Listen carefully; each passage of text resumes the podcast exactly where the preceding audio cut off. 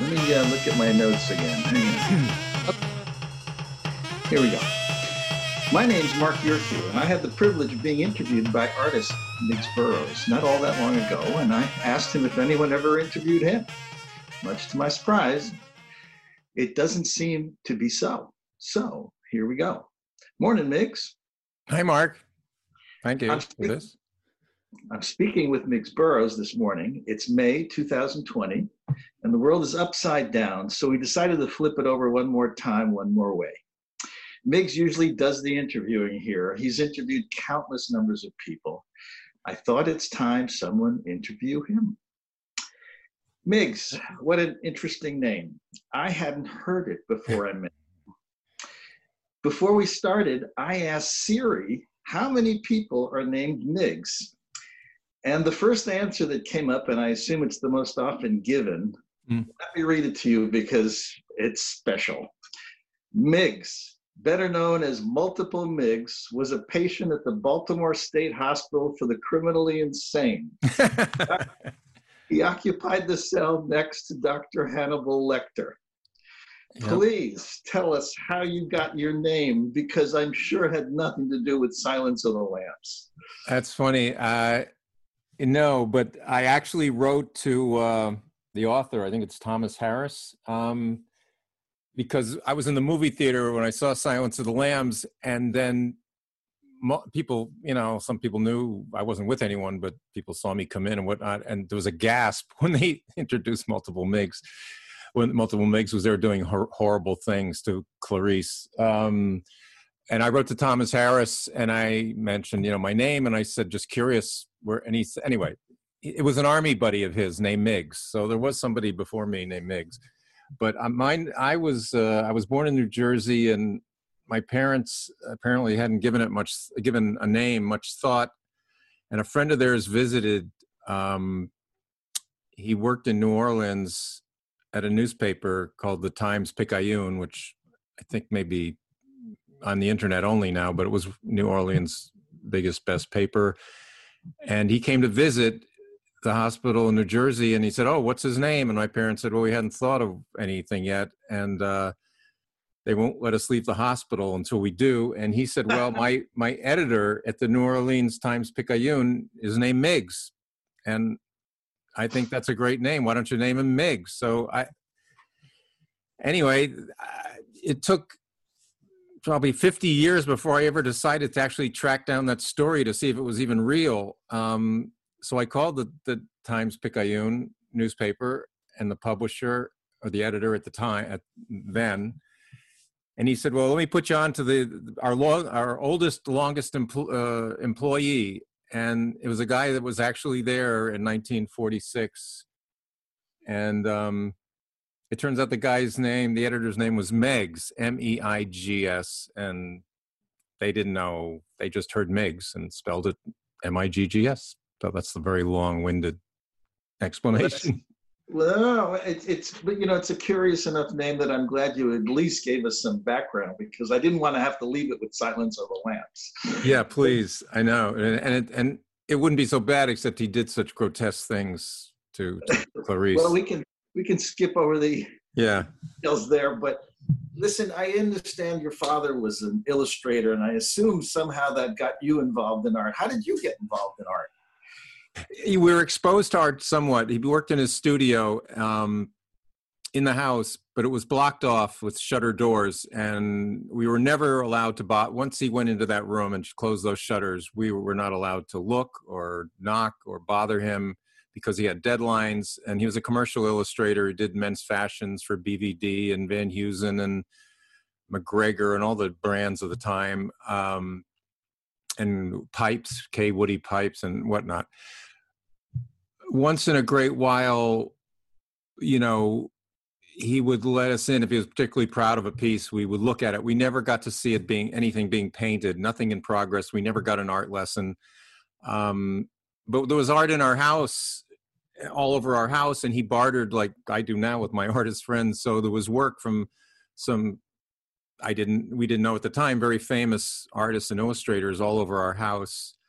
And we were just exposed to art, and he would talk about art you know, at the dinner table, and in general terms, which I think soaked in a lot later, and I learned to appreciate what I picked up from him a lot later. So was he your mentor in a way, or was there, did you have other? No, I mean, I'm not to sound mean. No, he was not a mentor. He did not encourage my brother, neither my brother or I, to be artists. He was not, did not support. He was very harsh, actually, more so with my brother. My brother tried to draw something, he would just say, "That's terrible." I mean, he wouldn't, he was he was a wonderful person in other ways. And he was very, he supported the family by being an artist, a working artist, and it was hard work. And I think he had a great work ethic, which came across. It didn't matter if he had to work till 4 in the morning to deliver a job that he promised for 10 the next day, he would do it. I mean, whatever it took to make, to fulfill his obligations. And that was important. He was honest. He had a lot of integrity. People he worked with respected him, admired him, and all that. So maybe that was something that was his big gift to us, I guess. But art-wise, no. And I'm not an illustrator, and I'm not a painter, and neither is my brother. I mean, we do digital art and other kind of things, but. Well, would you have a mentor in your early youth anywhere becoming an artist? Probably my first college roommate, because I had never done art at all. I mean, drawings and art class at school, but I had a roommate in college, my first roommate, and he was doing, well, first of all, Andy Warhol was an alumnus of Carnegie Tech, where I went 15 years before me, but people were still talking about him, and his work was up in the arts department. But my roommate, anyway, was very, he was painting pop art, not similar to Andy Warhol, but and I just saw like the impact it had, and I started painting. I really was copying him. I mean, he didn't mind. I mean, we were both sort of just doing our thing. I was studying scene design. He was studying industrial design. So neither of us were in the art department, really. Yeah. Is it fair to say that your interest in becoming an artist didn't really blossom until college? Yeah, exactly. Yeah. The very first piece of art I did was what I would call, and I was doing pop art, sort of emulating my roommate. And, he was doing big pictures of Elvis, and I was just stunned by I had never been close up to an artist and work, that had such impact, and appreciating the impact that art could have, and what he could, as my roommate could communicate in very few colors and very few lines doing this poster art. He and I were doing Shepard Fairey before Shepard Fairey was born.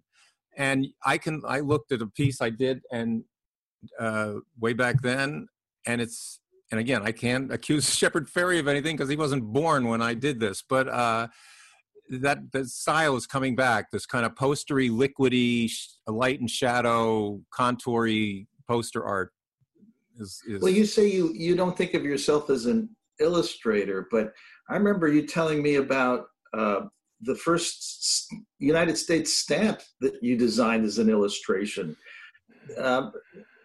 And you mentioned the famous illustrator Dohanos that had something to do with it. Can you elaborate on that, since you're not an illustrator? Yeah, well, I wouldn't, and I still wouldn't call it illustration, because it was, if you look at the stamp, it's an 8-cent prevent drug abuse stamp. And that's, I guess, all you need to do to Google it, or stamp collectors will know. And it's just the two colors, it's three colors, it's black and two shades of blue.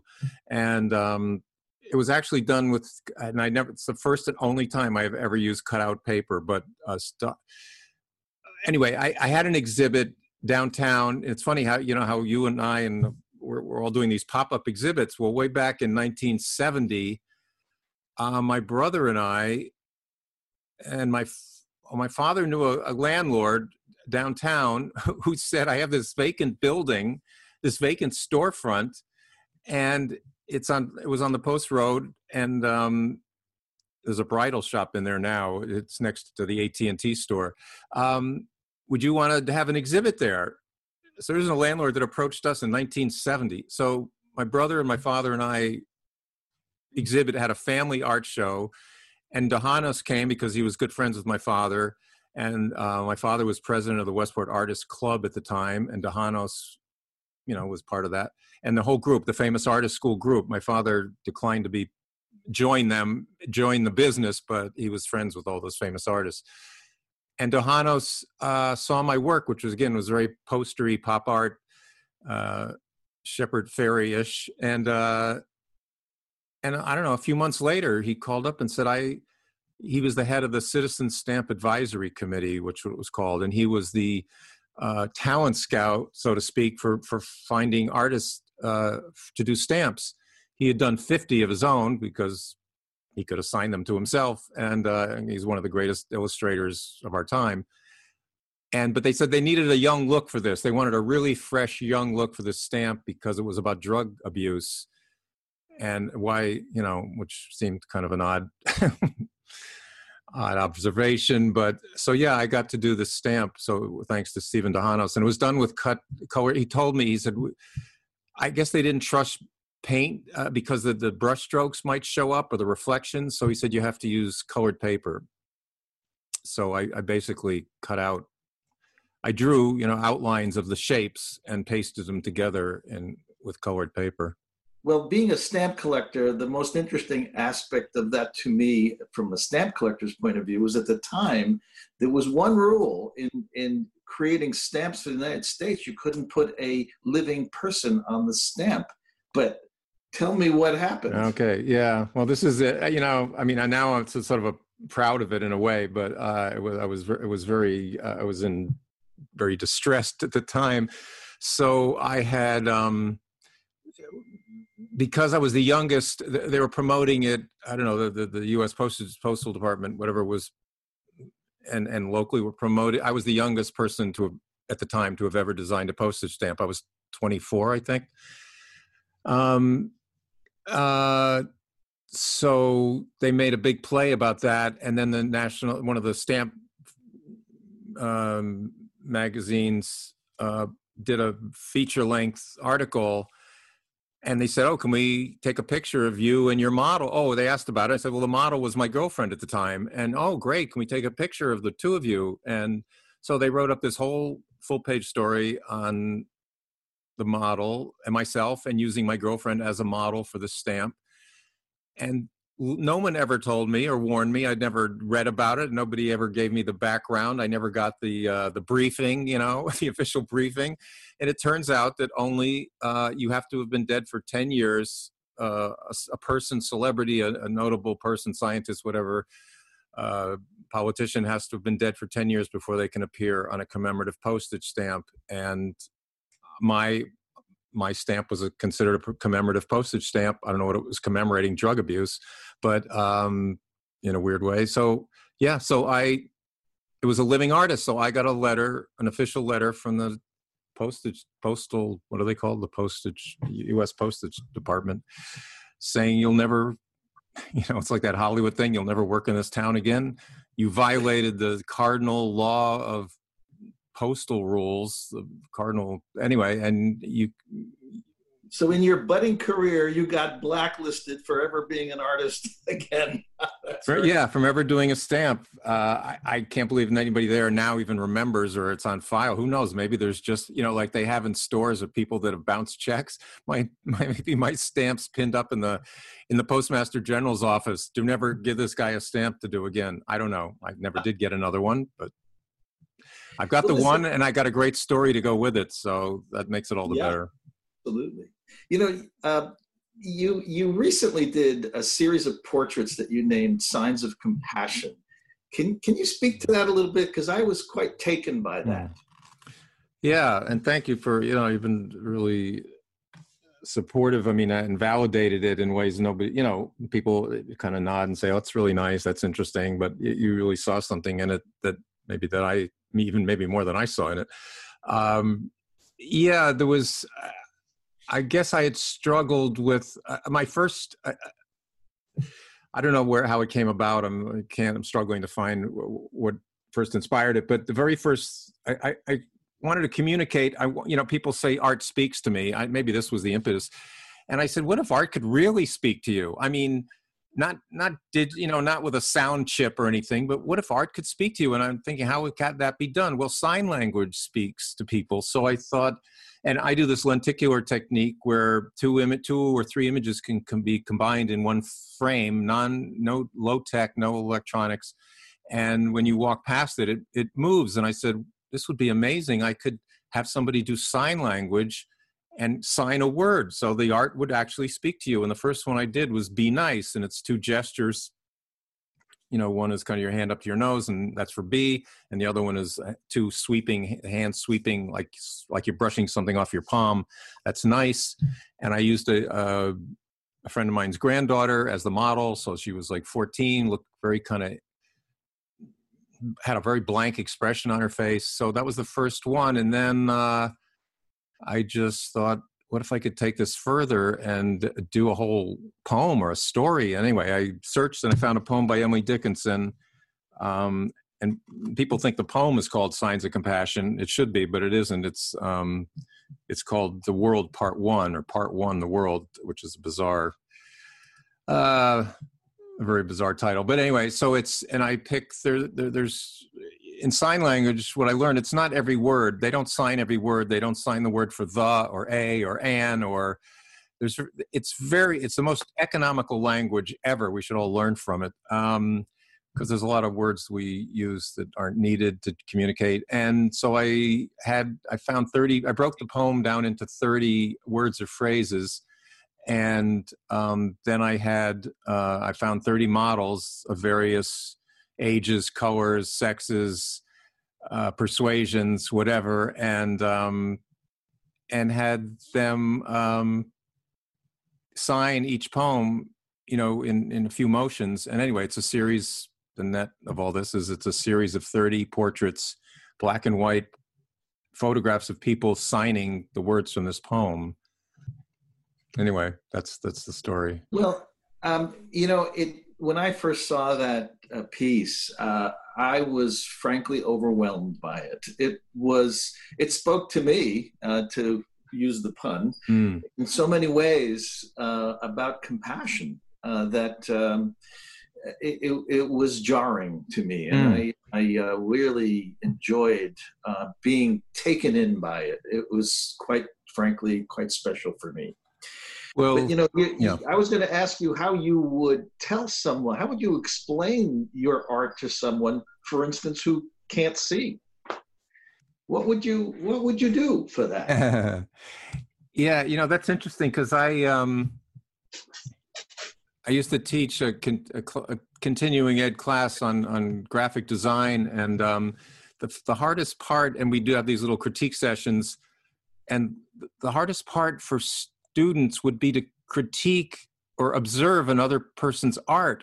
They would say, oh, that's really nice. I like that. And I go, what does that mean? If you were on the phone with somebody, what does that tell them? It tells them nothing. Oh, he did a really good job, or she, or I love the message. So I said, pretend you're on the phone to somebody, a blind person, and how would you describe, you know, a painting, even as something as simple as like American Gothic? So it became very basic. So yeah, it's a challenge for even anybody.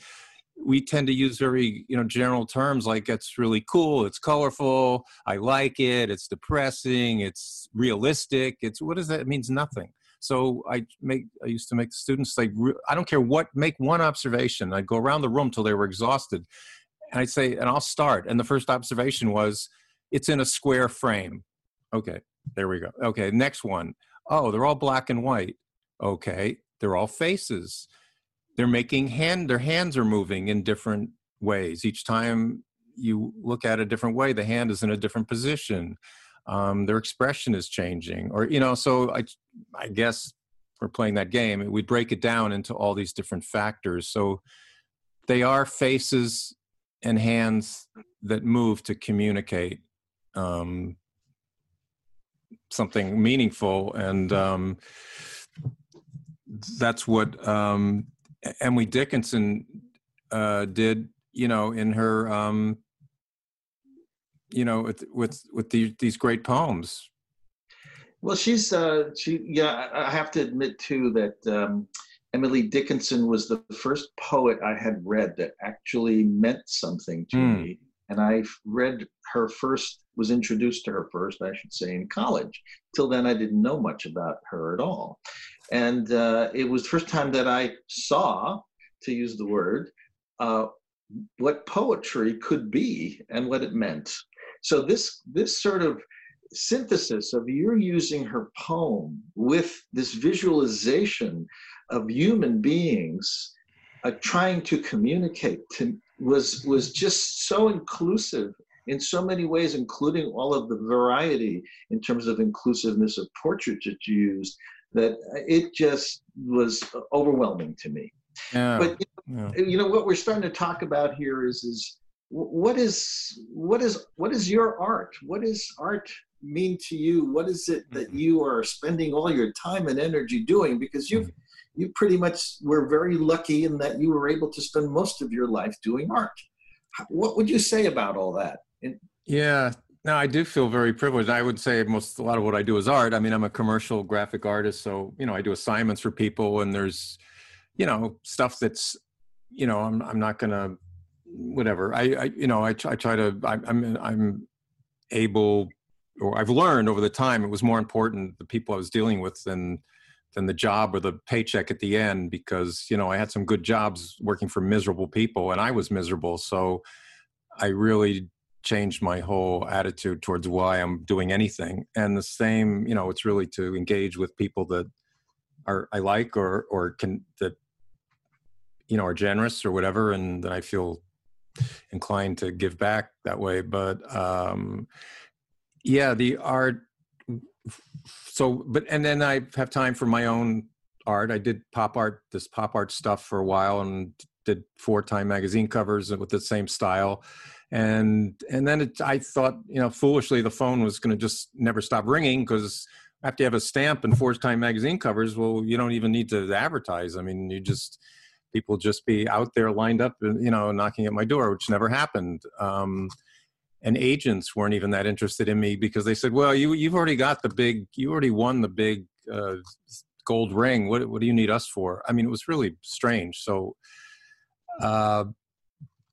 so I did, you know, I have to admit, for a while I did jobs for the money, whatever it was. I mean, I didn't necessarily care about the product or the thing. And then, yeah, now with my own personal art that I really, this lenticular stuff feels really what I was meant to do.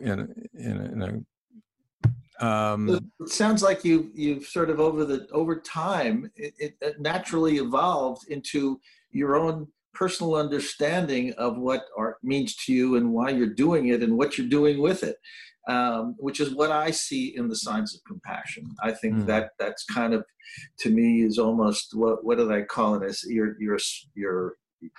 your masterpiece, I think, to the date, at least, you know? But this, you know, now we're really talking about the meat of the matter. You know, we're talking about humanity, and the world is in lockdown over this virus right now. And I've come to think of it as a great pause is the word that I think to have embraced. How does this affect how you see art? Yeah. Well, I think it's affected the way a lot of people do, but I think, you know, there's no time. I mean, I'm all for, look, some people just in this time, it just gives them pleasure to look at a pretty picture, you know, of a sunset or a photograph or a painting of just something pleasing and calming and serene. For me, you know, I just feel, for me, I want to do something that's, I don't know, that's, whether anybody else likes it, I'm doing it for me. And I just, some way to, you know, I think, and many people have said it, especially, you know, with all the doctors and nurses and frontline people, that, you know, what do we really, this whole thing has sort of made us really look at why we're all here. And it's really, as her poem conveys too, it's to look out and care for the so-called other guy, you know, the other person. And if we do that, we'll be fine. But, you know, so I guess the art, whatever art I do, is trying to make people have a conversation with the art that takes them away. Like if you had a conversation at a cocktail party and just said, you know, yeah, I like where that person's head's at, and, you know, maybe I'll be more, you know, I'll try to change my ways or be more in tune with the world. And, you know, I don't know, every artist has their own personal motivation, but I want to make my own space better. You know, I look at us, we're all, you know, whatever particles floating around. Some are evil, like the coronavirus, but some are good particles. And I think we just want to attach ourselves, if we can, sort of an obligation to be the good virus and attach ourselves to people in a good way. Well, you've managed to do that in a very special way that I've never seen before. And I'm going to talk about this, and I hope it doesn't make you terribly uncomfortable, because I think there's something to explore here that I find extremely fascinating, interesting, and valuable. You, by default almost, you become synonymous with when you're spoken about as the town's artist. Are you aware of that moniker? Yeah, sometimes people, I mean, I've heard, yeah, I mean, I can't pretend I haven't heard people say it. And it's so, I mean, I don't paint. I mean, I tried painting once. I'm not a very good painter. I do one thing now. I mean, I'm a graphic artist. I'm an okay graphic artist. There's so many talented, incredible painters, artists, sculptors out there. So that just seems to me, I have to learn to just accept it and let it splash over me. But, you know, I can't be serious take that seriously. I'm not a great artist. Let's if you wouldn't mind, let's explore that for a minute, because I want to give you some insight from what I see, what that implies that was so unusual to me. It doesn't seem to relate necessarily to any particular thing you do in art.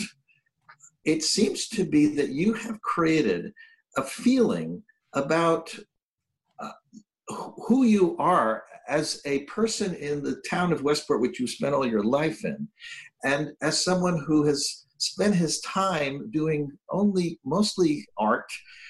And it's interesting that all these committees and different organizations rely on you as the, how would I say, the trusted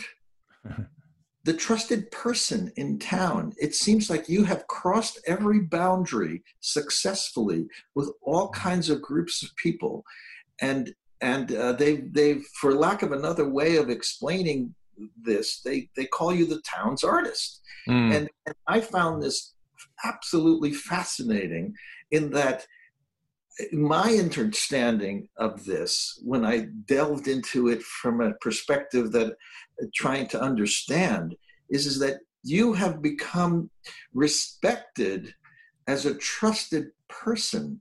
And to me, that speaks to the highest form of what I would call being an artist, in that you are held in esteem around town as being a person that can look at all sides of things and be part of everything that's going on. And I've never seen something like this happen before. Usually, everyone falls into a camp of, he's this kind of person, he's that kind of person. But you have managed to sort of find a way through it all. And what I'm expressing, is there a way you're seeing that? What would you say to that as I say it to you? Well, it's humbling to hear. I can't walk around wearing that. I mean, I thank you, and it's nice to hear that I'm not, you know, at the other end of that scale or spectrum of the most detested person in town. But no, I think if anything, it maybe it stems from, because it's not that usual. You have it too. It's this, and again, it's what probably the most valuable thing my father conveyed to my brother and I, indirectly by modeling it, you know, not by, never taught us really directly anything, but he taught us a lot by being that, you know, is this work ethic. And and I don't know why that's so unusual, but you know, there's people that maybe that just don't have it. So people, if they think back, they can't think of a time that I, hopefully, shouldn't even say it, you know, that I've, you know, never kept my promise, never let them down, never whatever, always delivered on time, the simple business aspect of it. Maybe it stems from that. So it's not so much of them looking into my soul and saying, oh, what a wonderful person he is. It's just, you know, I do the job and there's really nothing to complain about. And I do it over if they don't like it. Not that I do everything right, but I'm willing to do it over. And I usually don't put such a high value on like, well, you know, it's an extra $10 because I had to put another stamp on that envelope, you know, to send this extra piece to you. I don't know. I mean, some people just work. Miggs, let me interrupt you for a minute because you're digressing to the work that you do. And I was really speaking to the person that you are. What you have managed to do is create trust in such a variety of groups, whether they be different types of political groups, people who subscribe to different politics, to people who subscribe to different ideas, religions, etc. You have crossed all those boundaries somehow successfully, and by default, you have won everyone's trust. I've never seen anything like this before. There doesn't seem to be a place that people, when they are thinking about getting something done that then relates to a piece of art being needed or someone who can be trusted to help discern what has to happen. I've never seen anything like this in my life. It's more than just being an artist. It's more than just doing your work. And I think what you've just answered is almost the first question I asked. Was your father a mentor to you? And I think perhaps that is the mentoring that he was doing. This is what I'm exploring. Yeah. Now with you, it seems to me that our parents leave an indelible mark in us that is probably the most valuable thing that we are left with when it all is said and done, regardless of what we do for a living. But please go on. I don't want to take over this conversation. I want you to tell me about what you're thinking. Well, there isn't much in this Zoom thing. We only have 43 minutes, so we've got about a few minutes left. But no, I appreciate that. I don't know. I don't know what to say. My father, unfortunately, was never a hands-on mentor. Like, you know, he didn't ever sat us on his knee and gave us life lessons, but he was a role model, which I learned to appreciate much too late. I wished I had when he was alive, but anyway, let me read the Emily Dickinson poem because maybe it's really what we should all my prescription for you know, living living a good life. If I can stop one heart from breaking, I shall not live in vain. If I can ease one life the aching, or cool one pain, or help one fainting robin unto his nest again, I shall not live in vain. So in the most simple way, she's conveying this aspect of compassion and healing, and it's as simple as that. I mean, she puts it in these terms of helping a robin into the nest, and it's not, you know, it's very profound in its simplicity, but you know, that's it sounds, you know, not to sound too precious about it, but yeah, if we can just not have too much of a selfish agenda and just be here to be that good particle floating around. So people do want to be closer than 6 feet to you, and do want to inhale that positive energy. Well, I'm sure I could spend hours chatting with you, but I know we have a limited amount of time here. So is there anything that you want to close with? What would you want to say to everyone who would have the opportunity to hear this? Is there your closing statement like they do on Law and Order? Yeah, that's funny. Yeah, we need a courtroom scene now where I'm No, I mean, again, the Emily Dickinson poem was probably the best closer, but in terms of an attitude, no, I would never presume to tell anyone how to live their life or do what they do. It's just, I try not to have,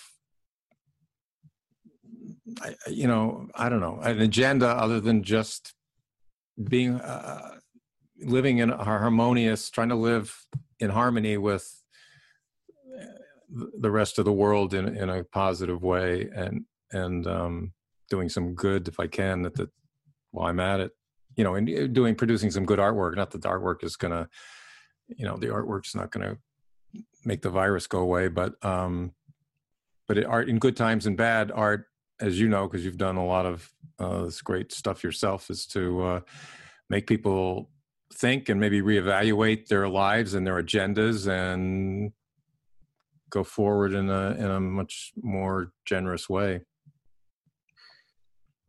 Well, according to my clock, I think we have just a couple of minutes left. Is there, not sure how to end this because I don't think there's an end to this conversation.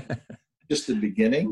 We've just sort of wet our feet in this puddle. Yeah. 'Cause I think there's an ocean behind it. Yeah. And I hope maybe we could do this again sometime where we could go to the next step somehow, whatever that is. Because I think there's a lot to say and a lot to think about. So thank you very much. I'm thrilled that I was able to have a chat with you and ask you questions that I thought people needed to hear the answers to, I think.